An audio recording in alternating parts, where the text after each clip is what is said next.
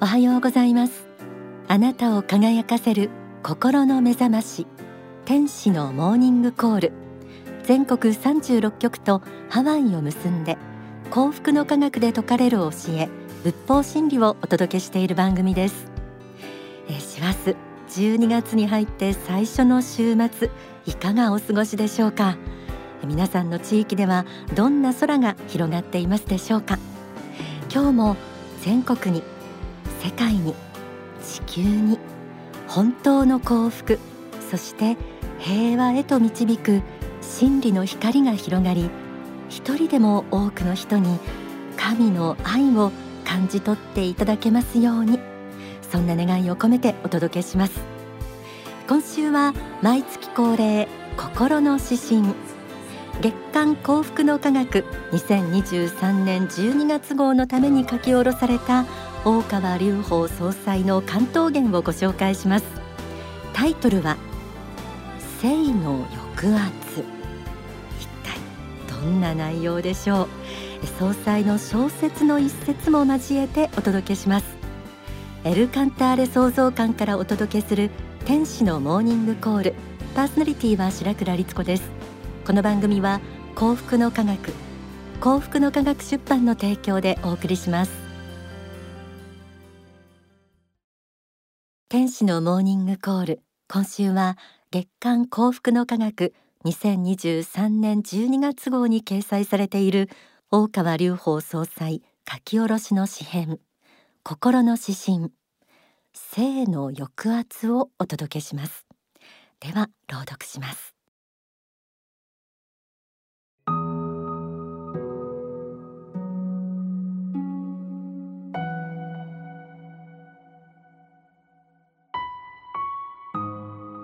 心の指針、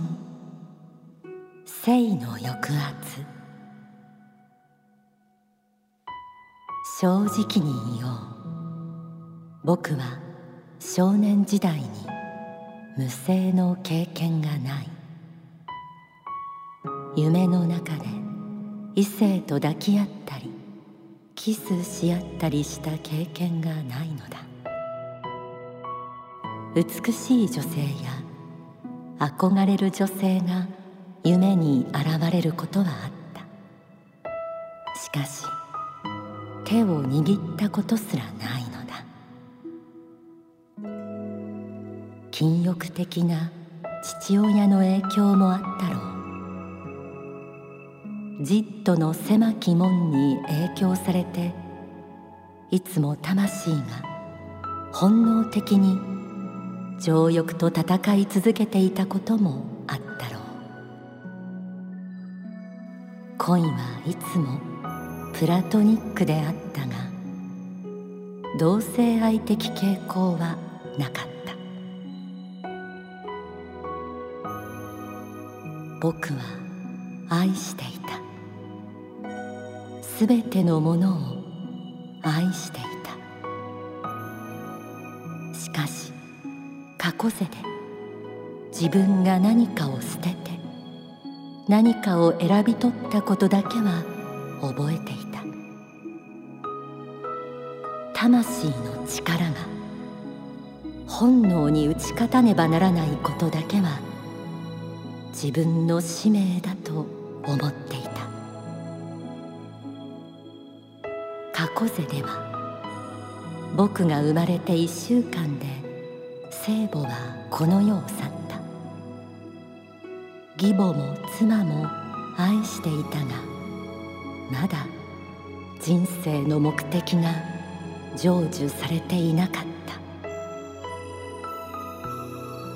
た。悟りを開いて後、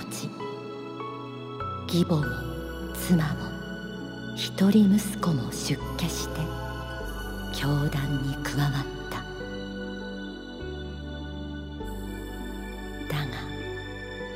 無我の中に身内への執着はなかった。我、世に勝てりだった。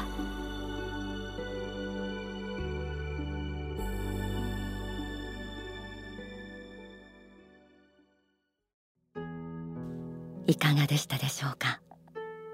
僕という一人称を使い、少年時代の異性観についての吐露で始まった心の指針、性の抑圧。書籍釈尊の霊言、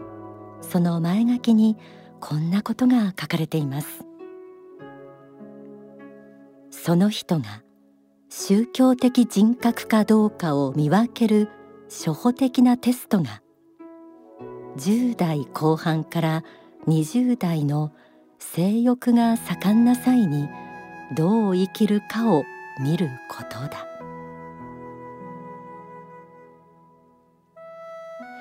心の指針は読み進むにつれ、三次元世界での肉体の執着を超えて、崇高な使命の自覚に生きる立場の視点が過去世の記憶とともに綴られています。後半にはこうありました。僕は愛していた。すべてのものを愛していた。しかし過去世で自分が何かを捨てて何かを選び取ったことだけは覚えていた。魂の力が本能に打ち勝たねばならないことだけは自分の使命だと思っていた。過去世から貫かれている使命感、それは大川隆法として現代に生まれた今世も幼少期からすでに芽生えていたといいます。書籍若き日のエルカンターレには次のようにあります。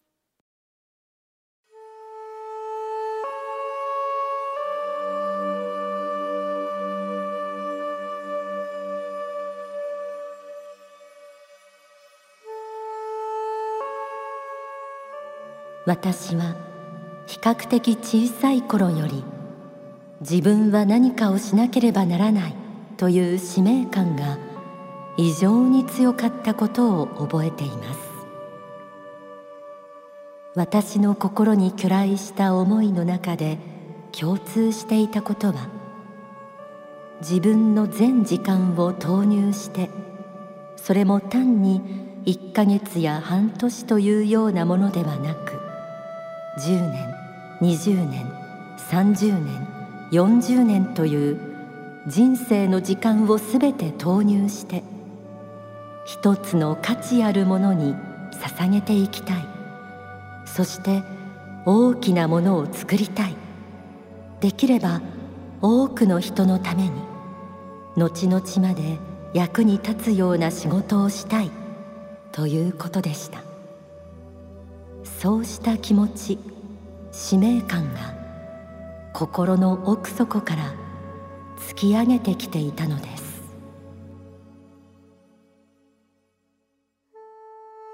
幼少期から芽生えていた自分は何かをしなければならないという異常なまでの使命感、さらに心の指針には総裁の若かりし日のエピソードとしてアンドレ・ジッドの小説「狭き門」に影響されたということも記されていました。このジッドの「狭き門」について総裁は自伝的小説の中で、主人公の鏡川隆二が中学から高校時代に「狭き門」を読んだ時の心境として描写しています。鏡川隆二シリーズのにさくめ、小説若竹の時代です。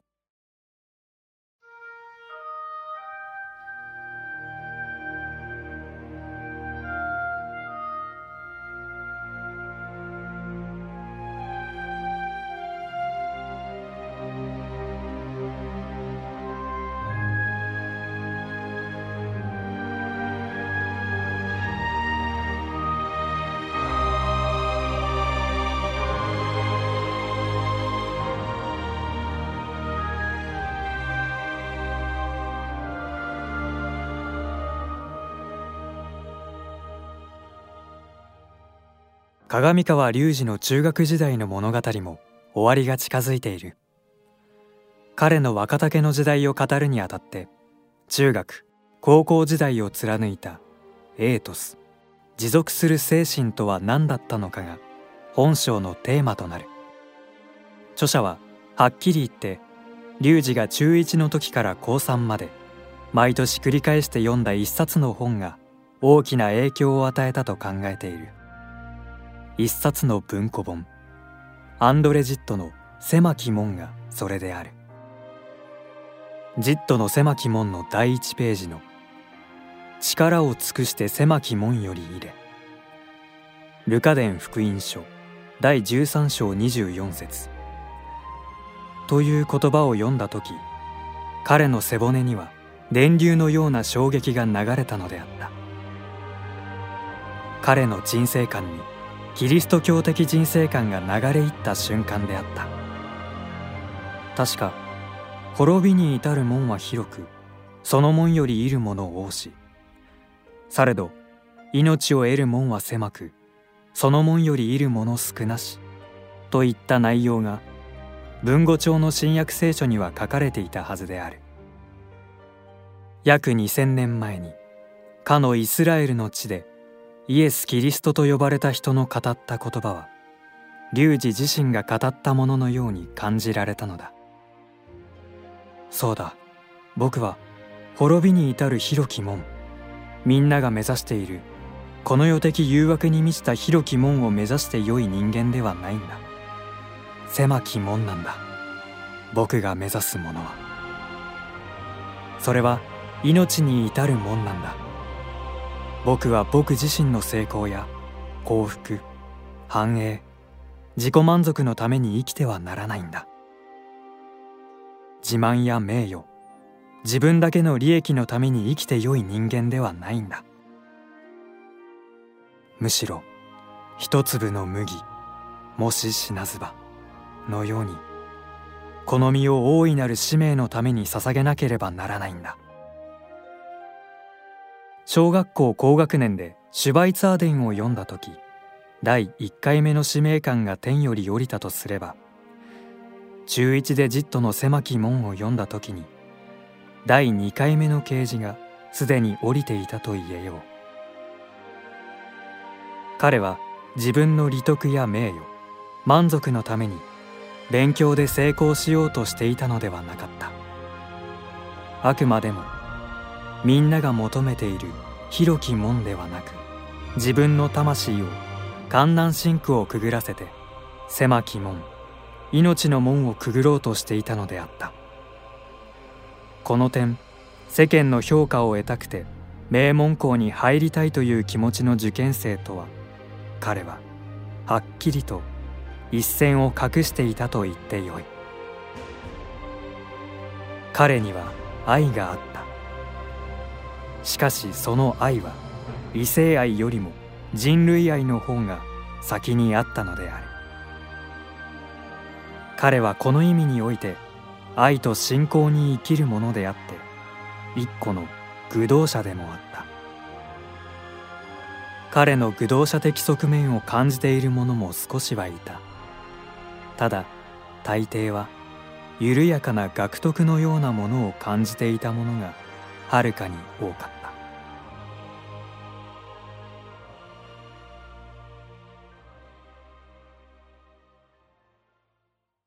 朗読は天城大地さんでした。異性への愛、家族への愛といったこの世的な愛を超越した人類愛。皆さんは鏡川隆二の一面をどう受け止めているでしょうか。それではここで大川総裁の説法、メシアの愛をお聞きください。こちらはにせんにじゅういちねんの説法です。私どもが説いているのは、うん、与える愛を中心に説いています。で、奪う愛っていうのは、普通愛っていうとそちらの方だとみんな思っていることが多いんだけど、相手の愛をどうしてゲットするかっていうことばかり考えるんだけども、この世の人がみんな愛を奪う人ばっかりになったら、愛を供給する人がいなくなるでしょうと。だから、えー、そんな中でできるだけ、まあまあ、ギブアンドテイクでも、まあ、ただただ取るだけただ取るだけよりはまだあのもらった分だけ与えるだけでもまだマシだとは思うんですが、こちらのパーですけども、えー、さらにそれを超えて、えー、無私の愛とかですね、あそういう聖なる愛とかですね、こういうものにまで気づいてほしいということを、まあ、あのお伝えしてるんですね。まあ、一般には肉親の愛が、まあ、最初に来るんでしょうけれども、身近な人ね、親子とか夫婦とか、えー、兄弟とか、えー、そういうあたり身内への愛や友達への愛あたりが先に来るんでしょうけれども、その次にやっぱり、えー、だんだん距離のある人とへの愛とか、あるいはまあ、まあ、会社とかね、そういう、うん、まあ村、一種の現代の村を作っているところへの愛とか、あるいは国家への愛とかも出てくるんだとは、まあ、思うんですけども、自分のギブアンドテイク以外のところで世のため人のため他の人のために尽くす人、うん、その自分の能力はそっちに使ってこそあの本物なんだと思うような人に対しては、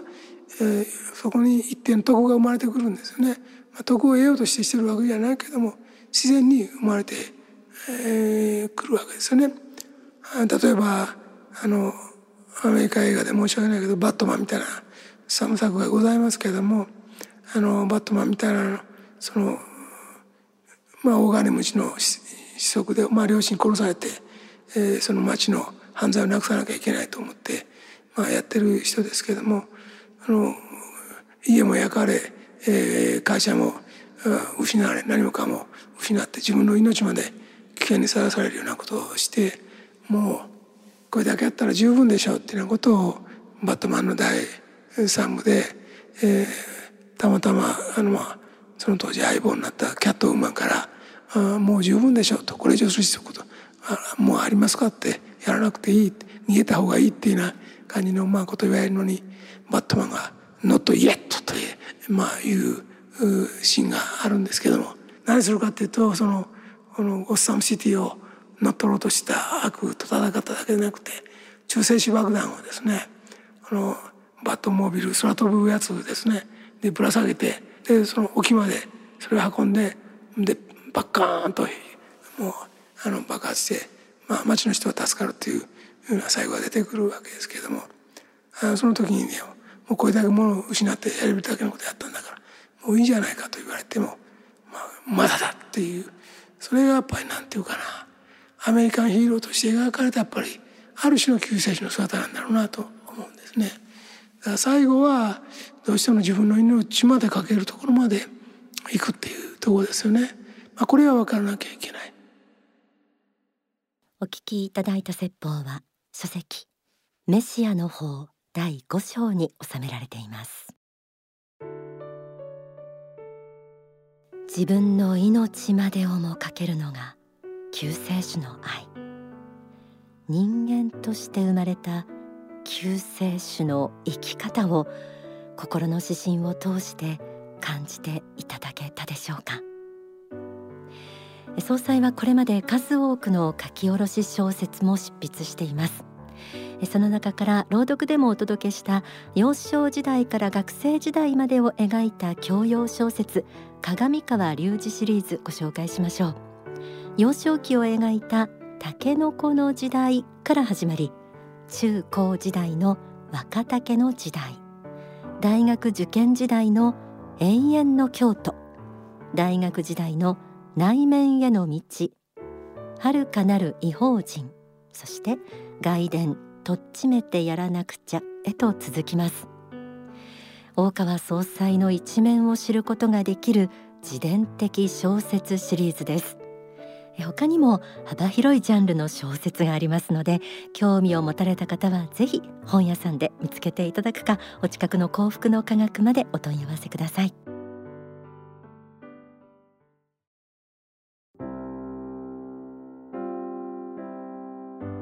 天使のモーニングコール、それではプレゼントのお知らせです。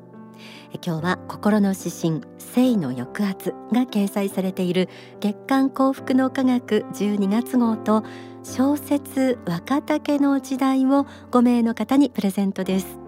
番組ホームページがあります。そちらの投稿フォームからも応募できます。また E メール、ファクシミリ、はがきでも受け付けています。 E メールアドレスはメッセージアットマーク天使ハイフンコールドットコム message アットマーク tenshi ハイフン call.com。 ファクス番号は ゼロさん ごーななきゅうさん いちななごーいち ゼロさん ごーななきゅうさん いちななごーいち。 はがきの方は郵便番号 いちよんいちのゼロゼロにに いちよんいちのゼロゼロにに 幸福の科学天使のモーニングコール係、こちらまで住所、氏名、年齢、番組へのメッセージと放送日もお忘れなくご記入の上ご応募ください。天使のモーニングコール、ここまでのご案内は白倉律子でした。この番組は幸福の科学、幸福の科学出版の提供でお送りしました。この後、幸福の科学の支部のご案内などがあります。